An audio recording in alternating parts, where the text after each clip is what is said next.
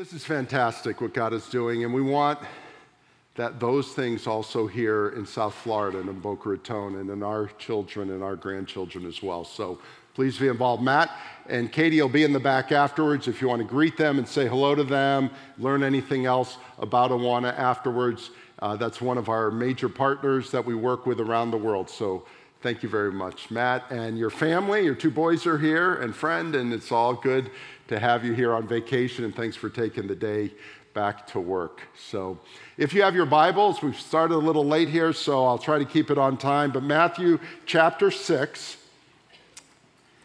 starting in verse 14, and we'll go down to verse 24.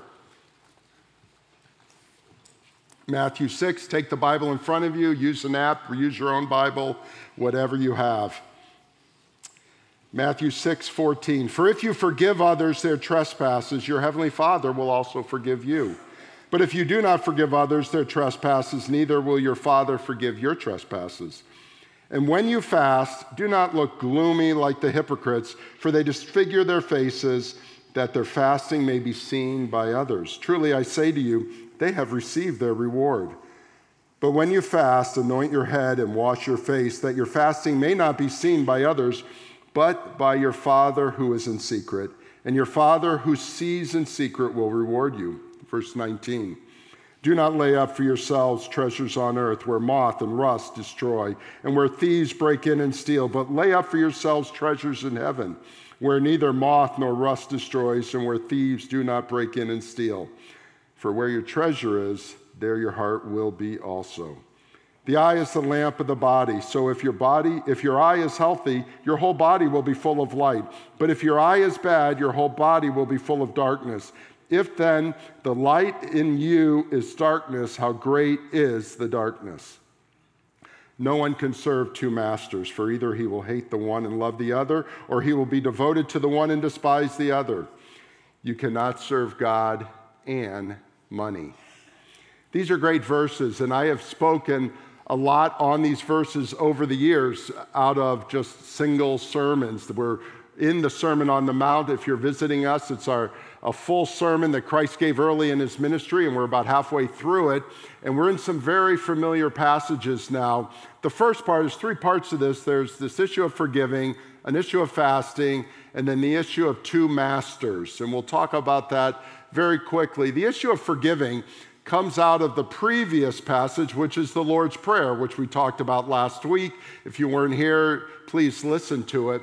But it's the only thing that Jesus comes back to. He doesn't come back to uh, even the praise of the Father. He doesn't come back to keeping us from evil. He doesn't come back uh, giving us our daily bread. But he comes back to this idea of forgiveness. Verse 14 says, If you forgive others their trespasses, your heavenly Father will also forgive you. This is a hard thing to understand, but basically, what he is saying is forgive to be forgiven. Now, I know that's hard to understand, it's hard to grasp, and we're not talking about salvation forgiveness now, we're talking about relational forgiveness. But the issue is this we all want people to apologize and we all want, but we need to understand that we need to forgive to be forgiven. There are so many times I take the side of the victim and I'm going, someone needs to apologize to you, but you may have caused the sin. You need to apologize. There's this sense of being forgiven when you forgive. And it's here and it's so important. I don't know that I can explain it any better, but just say, that God and through Christ is calling us to be forgiving people. We are to be forgiving people. We're always asking God to forgive us, we're asking God to bless us, and we need to be people who forgive. We need to be people who bless others as well. And forgiving is a part and the beginning of blessing others as well. And then he goes in in verse 16 to fasting. Now, fasting is an interesting thing because we misuse that word a lot in our 21st century context. I had a guy tell me that he was fasting from hot water. I don't think that that's what this is talking about. Some of you have said you're fasting from chocolate. I don't think that's what this is talking about. What this is talking about is that when you fast, we'll talk about what you are to do, but when you fast, you are fasting because you're not eating and you are having a relationship to the Lord. You are praying, you're reading, you're studying, you're meditating. Fasting, now you can fast and have no chocolate, and you can fast and have no hot water, and you can fast, that's fine. I'm all for that. But don't think that's a spiritual fast. A spirit, unless you eat so much chocolate that when you don't, you have enough time to pray and to study and to devote to God, then that's okay. But please understand that fasting is about stopping the intake of food, which back then was twice a day, sometimes only once a day back then. For us, many times it's three times a day. For the hobbits in Middle Earth, it was what, seven times a day. Whatever it is that you're not eating, but you're praying and connecting with God. So at breakfast, you're not eating breakfast, you're connecting with God, you're fasting. Now, you can fast one meal a day, you can fast for 10 days, you can do whatever you want as long as it is a spiritual journey that you're doing. And here's what he says. I mean, when we look in the Bible, it's only commanded in one place in the Bible, and that is for the Day of Atonement back in the Law of Moses. But people fasted. Remember, Esther asked her people to fast for her? Jeremiah fasted. Uh, Paul fasted before he was sent out from the church of Antioch. Jesus fasted. There's just before this in the previous couple of chapters. Fasting is important, but what he is saying here is when you fast, don't make it a big deal to everybody else. Because when you fast, you tend to, you're denying yourself things, and we love to be martyrs, don't we? And, you know, I didn't eat today because I was fasting, and I didn't eat yesterday because I'm fasting. I just want you to know I'm a little grumpy because I didn't eat, but I'm fasting. That's not what he's saying. He's saying, don't even let people know that you're fasting. So if you're fasting, now you can tell your spiritual mentor, you can tell your spouse, not that, but it's don't walk in here so that we all know that you're fasting. Because if I come up to you and go, oh, you must be fasting, there's your reward, it's done, it's over with. But what God wants to do, if you're fasting, is to teach you something spiritually during the process. If it's for any other reason, that's fine, but it's not a spiritual fast. I'm okay with intermittent fasting. I'm okay with the Daniel thing. I'm okay with all those things. But please understand that it is about your relationship to God when you're fasting, spiritually fasting. Again, we use that word to mean a lot of things. I'm fasting from, and you name a food. I'm fasting from, you name, I'm fasting from TV.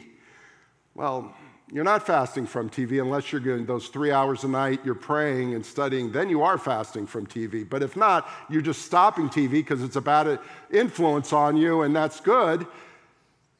But please understand what fasting really is about. It's about connecting with God, it's a spiritual discipline. It's not just the stopping of something else. Because food is not bad, but we're stopping food so that we have time because remember back then, they had to prepare the food, they had to make the food, they had to knead the food, they had to cook the food, they had to do all those things to make the food. So when you just stop at Chick fil A or somewhere else and just pick it up, you think, oh, wow, well, someone else did all that work. But you stop and pray and have silence and solitude or whatever. You can do that at work, you can do that at home, you can do that. You don't have to go to the beach or the mountain to do that. But realize when you do it, do it in secret. Because the reward is not just the reward in heaven, oh, I'll get a reward later on, but it's the spiritual reward you're getting by t- connecting with God more than normal. I don't know if you've done that or not, but it is an amazing thing to connect with God longer in a day than you normally do. If you take 10, 20, 30, 40 minutes in the morning to pray and to read, what if you took an hour and a half one day? What if you took two hours one day? Maybe you can't do that every day. We're not asking you to do that every day, but you do that. Wow, what an enrichment that could have. And that's what he's saying here. So when you fast, because he's not even saying fast every day, the problem was the Pharisees fasted twice a week, usually Tuesdays and Thursdays, and everybody would know it. And that's not what we're doing here. So let me give you three quick thoughts on this. Because we talked about praying last week, we talked about giving two weeks ago, we're talking about fasting. Three quick thoughts. Don't pray to look good. Don't pray to look good. People pray in public around me, and I think they're trying to impress me. I struggle with people praying with me because they think they have to impress the pastor. Please don't. This is a conversation between you and the Almighty God who is your Father. It's not about me. So don't be afraid to pray in my presence and think that you have to make it better or in Elizabeth's presence and it has to be better. No, you're not praying to be good, you're praying to be godly. Two, don't give to be recognized the whole giving in quiet, the, that whole thing. Don't give to be recognized. That's a sermon from two and three weeks ago, if you weren't here. And then the third is don't fast to look overly spiritual. Don't fast because as soon as you do, then it's hypocritical and you've lost it. You remember this whole sermon is about the heart. So if your heart is not right, what good is it? You could be reading the Bible. You know, I read 20 chapters this morning. How about you? You only read three? Oh my goodness. I prayed for 45 minutes this morning. You only prayed for 10? Come on, right? You say you don't do that, but you really do, because I hear it. People go, Yeah, I read, you know, people try to read through the Bible in one year. I read it through in half a year. Did any of it stick? That's what's more important. I struggle with reading the Bible through in a year. I get stuck. I'm like, wow, look at that. I park on it and I'm supposed to be 10 chapters beyond. I can't do it. It's like, what is God teaching me here? I, I haven't even learned Genesis 1, 2, and 3. I got to read the rest. Then he goes on in verse 19, real quick. And I've preached on this so many times, so if you're here, you're a regular, you know this. Do not lay up treasures on earth where moth, rust, and, and destroy and thieves break in and steal, but lay up treasures in heaven where neither moth, rust, destroy, or thieves break in and steal. He, he gives three little duets. He talks about uh, treasures on earth, treasures in heaven. He talks about the eye, the eye letting in light, the eye not letting in light. And then he talks about um, what do you serve? Who is your master? Is it God or is it money? These little duets. And it's interesting and it's important to realize this. So, treasures on earth, moth, rust, destroy, and thieves break in and steal. Ultimately, we understand that everything we own here will burn up. I hope you understand that, don't you? Well, certainly if you have money in the stock market, it blew up this year. Everybody was so smart last year when those stocks were going up. You remember? Oh, wow, I'm smart. You're smart. And then this year they all went down, right? You couldn't bail out fast enough. I mean, it just comes, it goes. Real estate is up. Can I let you know someday real estate will be down? I told you, those who know me, uh, finally the house I was born in got torn down behind Mizner Park. It was the last old house back there. And they finally tore it down this year. We haven't lived in it and since I was a kid. It was old, decrepit, and they tore it down. Why? Because it had been destroyed inside. The pipes were rusty. Everything was falling apart. They tore the house down. Nothing lasts forever except what you take to heaven. Now, what is it that we can take to heaven? Have you ever thought of that? What is it you can take to heaven? There's really only one thing you can take to heaven it's other people. My money's not going to heaven. My education's not going to heaven. God doesn't certainly need this. These other things, my good looks, whatever you want to call it, it's all going to pass away. So, when you share the gospel, when you live out the gospel, that's going to heaven. When Ruth Tenney's and led Ashton to the Lord, that's going to heaven. That's going to heaven. Now, there's other things you can do. You give and you do things to help people, obviously. That's a part of what we do. It's all what we do, but ultimately, the only thing we can take to heaven is people. Now, we are going to rust away and decay away and fall away, absolutely. But God is creating a new person in us, both spiritually and eventually physically. It's a beautiful picture. And then he says, The eye is the lamp of the body. And it's a little confusing because is it is the eye letting the light in or is the eye the focus letting the light out? Because he talks about both. It's interesting when i go to the optometrist they're showing me all those pictures nowadays. Have you ever gone you know the way they dilate eyes is totally different and all the rest i have bad eyes. So they check it out. And what they're wanting to look at are the blood vessels behind the eye they want to make sure the pressures are right and it's all right so that i can keep intaking the light and that light can have an effect on my life, meaning I can translate it into my brain and see what it is. And it's all that. Do you see that? And if something blocks, either inside, because it's the back side of the eye that most times there's front things like cataracts and all, but in the back, the pressures and the blood vessels pop and all that other thing. So your eye can get cloudy both from the front and from the back. And that's what it's saying that God wants us to have clear vision inward and out of the heart, clear vision outward. It's kind of an odd thing because we only think that vision comes inward. But what he's saying is our heart also gives vision.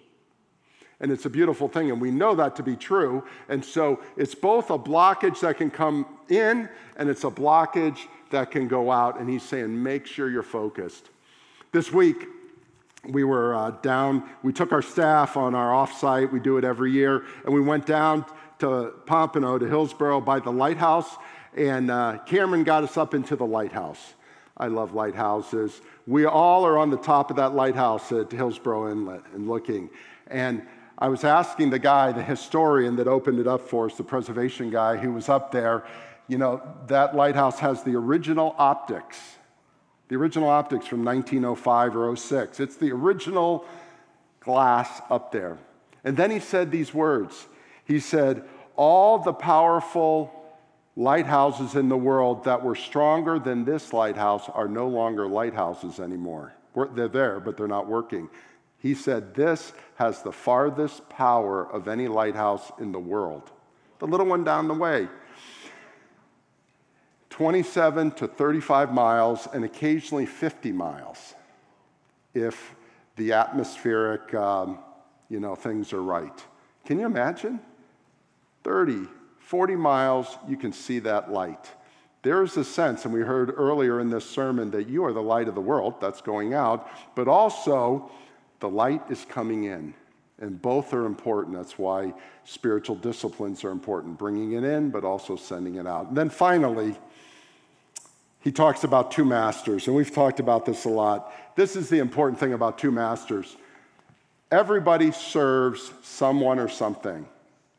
We are all a servant to someone or something. We must understand that we are not the masters of ourselves, despite that great poem written 150 years ago. We are not our own masters. We are not the captains of our lives, even though Robin Williams stood on that chair and said we were if you remember that movie. We're not that. We are all serving something or someone. And the question is this are you serving God or are you serving something else? And mammon in the old translation is actually money, but it could be anything that you serve. We in this country use money as kind of the catch all of it. Who are you going to serve? Joshua said, As for me and my house, we will serve the Lord. You've got to choose whom this day you will serve. And Moses said, Who will you serve this day? Life or death? It's a choice. Now, our time is up and it's short today because we had so many great things happening today. I was listening to a podcast earlier this week, and uh, a friend who's down here recommended it to me, and I had heard some of them talk. And he talked about, and he was doing a little interview, why the American church is going downhill. And he said two things, and I'd like to give three. Can I do it? And I want you to think through these. He said, Why is the church looks like it's growing because we have all these mega churches, but in reality it's going down, even though there's more people in the big churches? He said, Why is all that happening? And he said three things. Number one, in the churches before, like three generations ago, so even before this church, the churches of 100 years ago. When you walked into church, you walked by something. Do you know what you walked by? Does anybody remember? You weren't here, but when you see movies about churches, what did you walk by before you walked into church? A cemetery, right? The churchyard cemetery that was either in front of the church or beside the church or even behind the church. Little, little cemetery, and he said, We have done away with cemeteries in our lives. And he said, The thing about a cemetery is when you walk into church, you realize that you are a mortal person. You see, we are mortals. This will end for us. But nowadays, what do we do? We don't even go to the cemetery anymore. We don't do anything. We just cremate or whatever. And I'm not against cremation, this is not an anti cremation thing, but it's kind of like going to the cemetery is good. You say, Bill, that's morbid. It is not morbid. What it does is show the mortality of us. And the reality is this as good as I am, it is going to be over someday. And as good and great as you think you are, it is going to be over someday. Are you ready for it to be over? And we don't see that when we walk into church. We tend to be a little more narcissistic. It's more about me, I'm good, I'm great, and things like that. But at some point in time, you've got to realize your mortality. Number two, and this was the one I add into it, is we're missing, and if I can use an old phrase from the Apostles' Creed of the fifth century, we're missing the communion of the saints. We are missing the body of Christ. A few years ago, if you watched a TV uh, service or you listened to a preacher on the radio, you would say these words. You'd say, Oh, I just listened to so and so on the radio. What a great sermon. Or I listened to so and so on TV. It was a good sermon, a bad sermon, whatever. I listened to some good Christian music on the radio or on my MP3 or now the iPhone or whatever. You'd say that. But nowadays, what do we say when you listen to that pastor? You go, I went to church. Easter time, just three months ago, I was having lunch with some people afterwards, and I asked the person, he went to a church uh, in another town close by. I said, How was church today? He goes, Fantastic. I go, Great. And I know the pastor's name. I go, How did so and so do the service? Because I'm always interested. He goes, Oh, I don't go to that church anymore. And he named a church 800 miles away. And I said, He goes, I went to that church. I go, What does went to that church mean? He's healthy. Now, those of you online that are, have to be online, that's why we do live stream. But those of you who are online who don't have to be online, come on back to church. Because there are things that happen here that cannot happen on TV. And it's called the body of Christ. We are the embodiment of Jesus Christ on this earth. And God has called us to be a part of that. And the fellowship, or the old word, the communion of the saints, is the coming together. Way back, four generations ago, what happened on Sunday mornings? Everybody came to Sunday school at nine o'clock.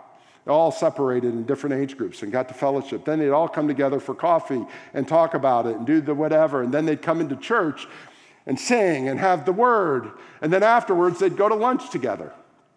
It was like this four or five hour event of the, what I call the communion of the saints. Now you shoot in and you shoot out 55 minutes later and you've had church.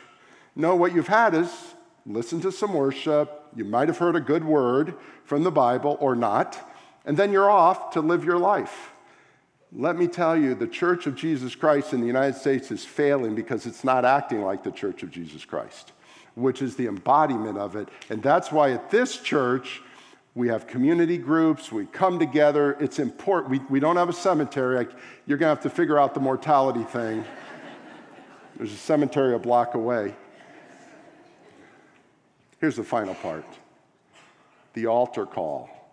The altar call. The coming forward to repent, to understand your relationship to Christ, to have a prayer given by someone else. Why is that so important? Two reasons. And he was talking about this. Number one, for the person walking forward, they have a need in their life.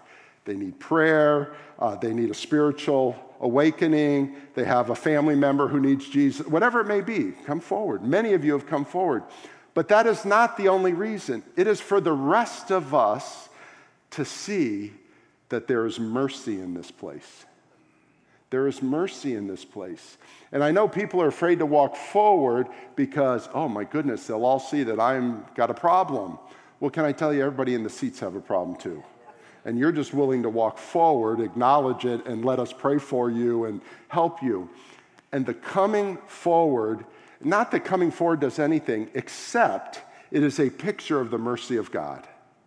As people are coming forward, you and I, as participants out here, can go, wow, God is working mercy here. God worked mercy on me just a year ago, just a week ago, just six weeks ago. You can be reminded of the mercy and grace of God in your own life. Now, I've gone too long, so I'm going to end it here. But I'm going to come down because I want to pray. I need to pray for myself. I'm not going to pray out loud. I need prayer. Pastors need prayer as well. And if any of you want to come forward because you have a spiritual need of any type and join me here, there'll be people that will pray with you, or if you can pray by yourself, you can kneel, you can stand, you can turn this way, you can turn that way. I don't really care because we're looking to God anyway. But if you'd like to come forward, if you need Jesus Christ and you've never met Jesus Christ, I want you to come forward. We'd love to introduce you to Jesus Christ. If you're a follower of Christ and you have a need, come forward. If you are a believer in Jesus Christ but have walked away for a while and you need to come back to Jesus, just come on forward. Just walk forward. There's no, nothing going on, maybe some piano in a minute. I don't know. But if you need to come, come forward. Just walk on forward with me, and I'll pray with you.